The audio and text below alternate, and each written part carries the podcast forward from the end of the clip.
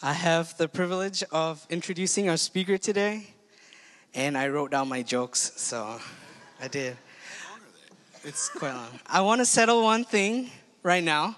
Um, now, his name is spelled a certain way, but it's pronounced a different way. And I hear all the time, Professor Konold, and I want to settle that today. It's cone old, so it's cone old. Um, it's like an old cone, but you say it how Yoda would, so cone old. So everyone say cone old. So no more canold, no canoldi, no. Most of you know him as Professor Konold or Pastor Bruce or even Bruce. I know him as Papa Bruce um, because he's the only man on God's green earth to have tucked me into bed and kissed me on my forehead at the age of 23. Because um, Asian dads don't do that. His wife, whom I know, is Mama Tammy. She makes the best lemon bars I've ever had in my life. And talk about a food coma. After those, there's no coming back. He has um, two dogs and three grown monkey, I mean, children. Uh, Abby graduated from Crown just this year, and there's Sarah. Sarah is at Northwestern, and Max is PSEOing at man. Trying, not good enough apparently. Um, he is a hunter, and he's a good one at it. Uh, because unlike the shark in Nemo, this Bruce thinks that they are friends. Are they friends or food? He's so good at hunting that when he goes hunting, even the bears play dead. So, to introduce him to you today, I prepared three trivia questions and I texted them to him over the weekend. His favorite topping for pizza is sausage, which is great because he can pick up the phone and order decisively at Domino's or, God forbid, Pizza Hut. Um, and what is life if you can't order decisively what you want in your pizza? I asked him to pick his favorite child, but he copped out and said, Baby Jesus. I meant blood from your blood, so don't get all spiritual with me. He also thinks that all asparagus should be grilled, Absolutely. which I agree. He's the pastor of Eagan Hills Alliance and probably one of the most well read and well informed persons I know. Whenever I stay over at his house, we have really good conversations late into the night on theology, culture, comedy, I mean, politics. And so, you know, it's been fun. You'll probably have him as your apologetics professor if you are a nursing major or if you are a ministry major, because he is a world religions genius and you need the credits. So, join me in welcoming Professor Bruce Konold. Love. Wow. Love being with you. Um, so let's start with one thing really clear. There's one God. Right? The Bible's really clear about this. There's one God. There's one way to that God. We are to take our commission as Christians is to take that one way to that one God to all the peoples of the planet Earth Clear enough? And the Bible, this is the hard one, makes it explicit that the followers of other religions are deceived by the evil one. Those are the four main points that drive a lot of my study these days. To remember there's one God, there's one way to that God through the Lord Jesus Christ and through his atoning death on the cross, and by faith in the gospel we proclaim to the world. And then we're to take that one way to, the, to all the nations and remember that the, that the idols, the gods of the nations, are not gods. They're literally, as the Bible says over and over, sacrificing to demons. It's a very bizarre truth. In our very pluralistic, relativistic world, what I just said is incredibly offensive. I'm very well aware of that, but it's true. It's true. Here's what Scripture says in Psalm 135 Your name, O Lord, endures forever. your renown, O Lord, through all generations. For the Lord will vindicate his people and have compassion on his servants.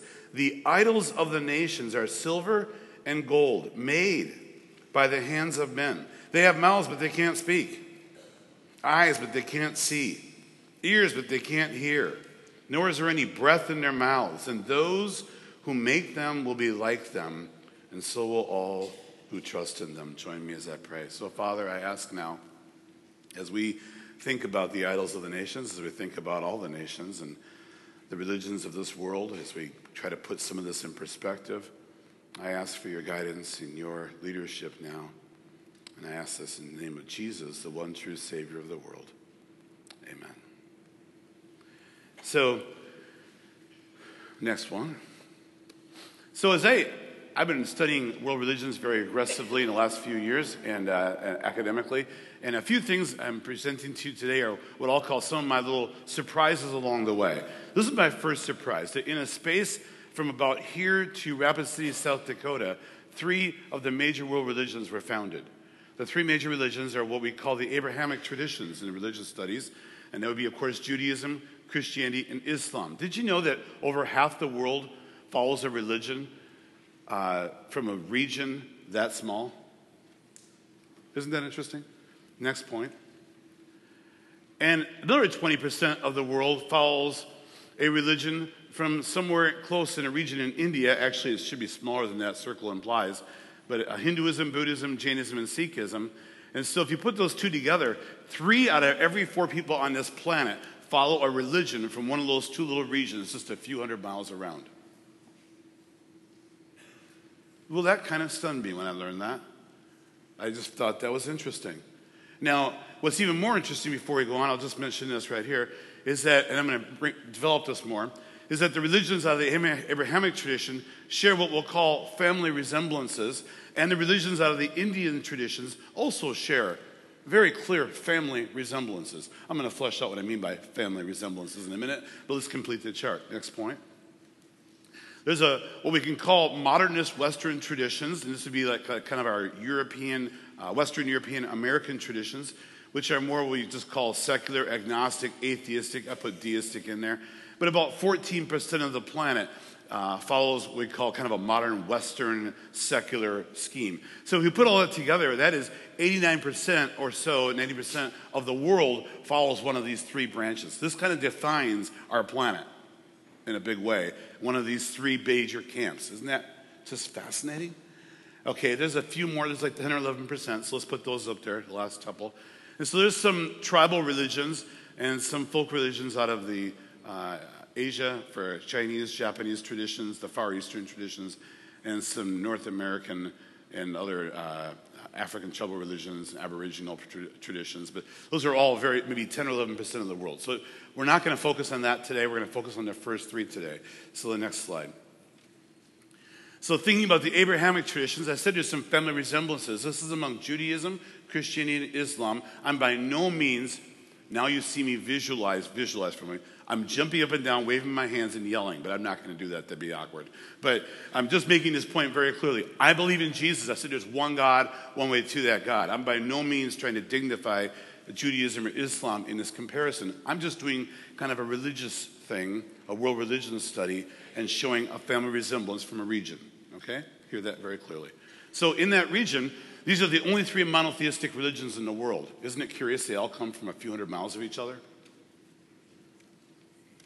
These are also the only three religions that really rely on what we think of as a linear time span. That is, that there's a creator, they all three believe that. Other religions don't hold that view generally.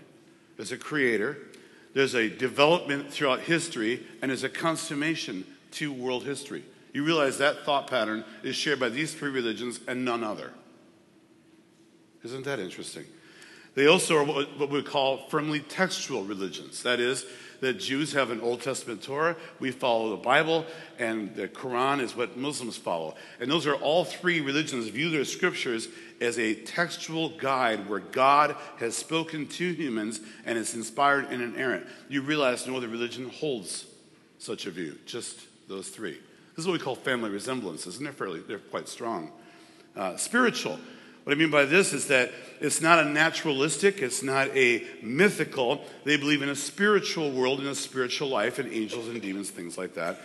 Objective, I'm going to contrast this better in just a minute with the Eastern traditions, but objective, we're talking about believing in the world and that we can know things about the world and we can make reasoned statements about the world as it really is. That's objective studies. These three religions share that view. No other religion on the world in the world shares what I just said.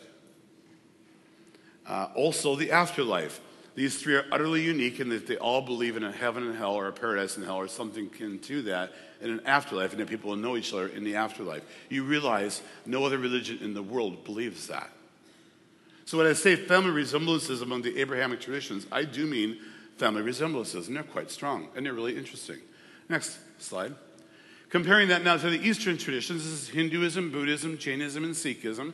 You may not know what a couple of those are, that's okay. In fact, I prefer that you don't. But uh, the Indian traditions, they are, by contrast, polytheistic or pantheistic, and they are the leaders in the world in being polytheistic and pantheistic. There's some others that share that, but not many. They believe in a cyclical view of history. In other words, that history is going, going from, coming from nowhere and going nowhere. It just goes round and round. It repeats itself over and over again. And it's just uh, ongoing, eternal, as it were. Oral tradition, they don't really trust textual sources, and no Buddhist or Hindu is very interested in those. Uh, they have them, but they're not that important to them. What matters is what their master or their guru says. And so the oral tradition is what rides supreme in these religious views.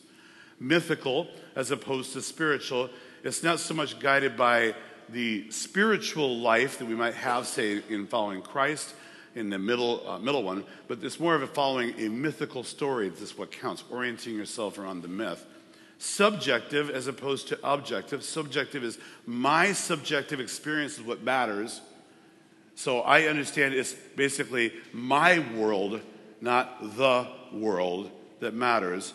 My world, I know what I get to experience that's the subjective, as opposed to the world that can be studied and known under the Abrahamic traditions.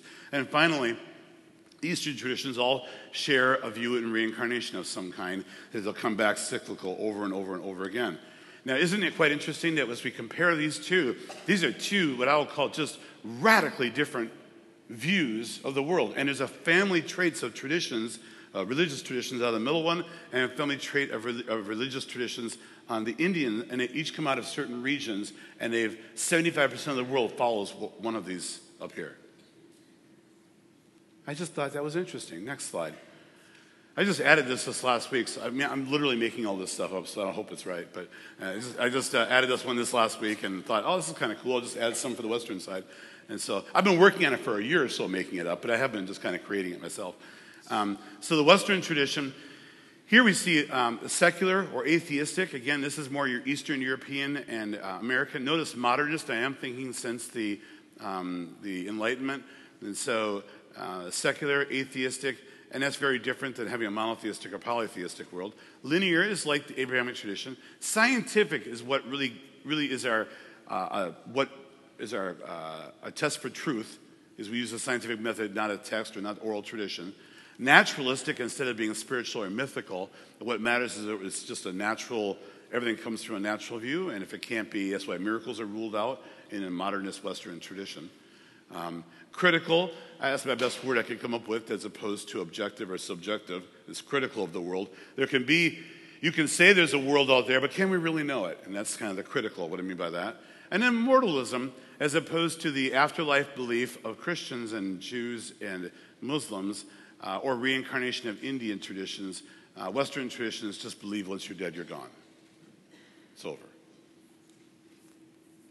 Next slide. So, what I was, as I've been thinking about this, and um, I've been studying a lot in different world religions, taking courses and all that, and, um, and I was doing some research on Buddha, and I know you think Buddha, yeah, Buddha, Siddhartha Gautama, cool guy, if he lived, and um, that the traditional dates given for Buddha's life are 563 to 480. So what I want to do is I want to think for you for about three or minutes, three, four minutes about Buddha. This will be a crash course like none other. It will be quick, okay? But what I want to do is I want to think about trying to look at an Indian tradition, the one on the right on your handout, that's why I gave you a handout, from a Western or Middle Eastern perspective. What I want to show you is how crazy it becomes. Okay? That's my point. I want to show you how kind of how crazy it is. So, Buddha is said to have lived 560 to 4, 563 to 480. Next one. And the first biographies of his life were written around 100 BC. So, you know, four or 500 years after he died, they thought maybe we should write about his life. Okay, cool. Next one.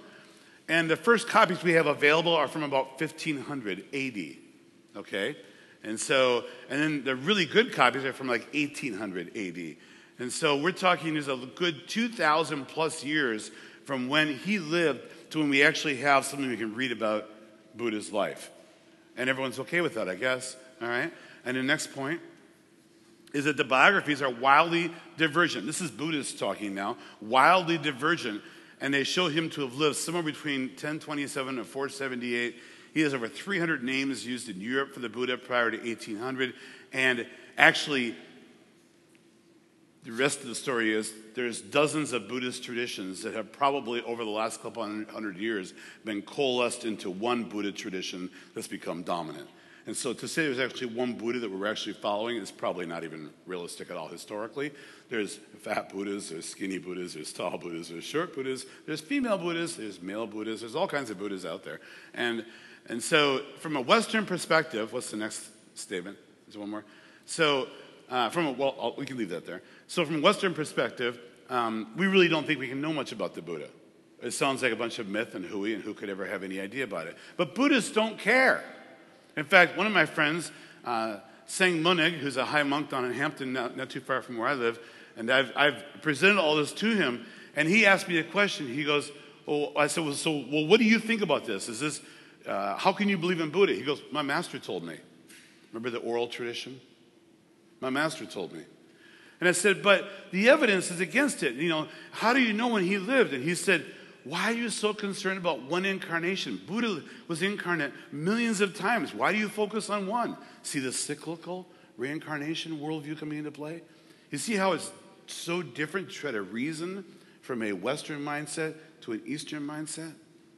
Very challenging. Next slide. Well, I said we're done with Buddha. We'll be done. So now, what I want to talk to you about for just a few minutes is I, I hope that some of you, some of you, will decide that you want to actually leave Crown College and go off and try to witness and share your faith, especially cross culturally, and I hope even overseas somewhere. I really hope that many of you will choose to do that. That's my earnest prayer.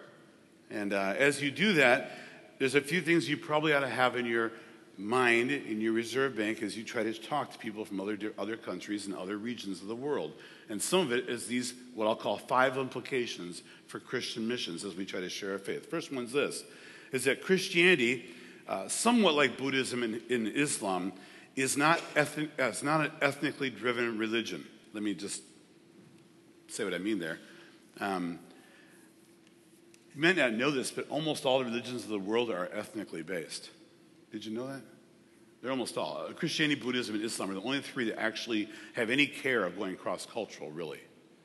The rest of them are all very content to be within an ethnicity and to operate there. It's a very interesting thing. But Christianity, by far, is the most cross culturally minded because we're following a mandate from Jesus to take the gospel around the world to various ethnos. Remember the Great Commission? We're called to go and take the gospel to different places. And so, while other religious traditions are ethnically driven, Christianity is not. So, as we take the gospel out, we have to remember that people we're going to are not used to the idea that someone should come to them with their religious views, if we want to call it that, and try to share with them because they don't share that, they should go do that with you. That's why you encounter so often. Hey, that's fine for you to believe that. I believe what I believe. Because they're so used to it. It's part, it's part of their, it's also part of their ethnic makeup. And that, of course, is challenging. They're like, well, that's part of your ethnic makeup. You're like, no, Jesus is for all of us. It's a different thing. It's something to keep in mind as you try to share Jesus to the world. Second point is this Christianity is a Middle Eastern Abrahamic tradition in clear conflict, I'd like to say, with Western modernist and Eastern Indian traditions. As Christians, as we seek to communicate the gospel to those in the West and to those in the East, we need to seek to communicate contextually, yes, with sensitivity to the prevailing traditions, yes, but without domesticating or compromising the gospel of Jesus Christ.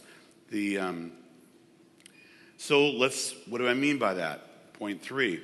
So as Christians seek to evangelize, let's say, a modernist or Western culture or postmodern Western mind, when, when we know that that Western mind, as I pointed out before, is scientific, naturalistic, pessimistic, they're linear, well, then we got to try to communicate the gospel and with reason and with evidence that speaks to that Western mind.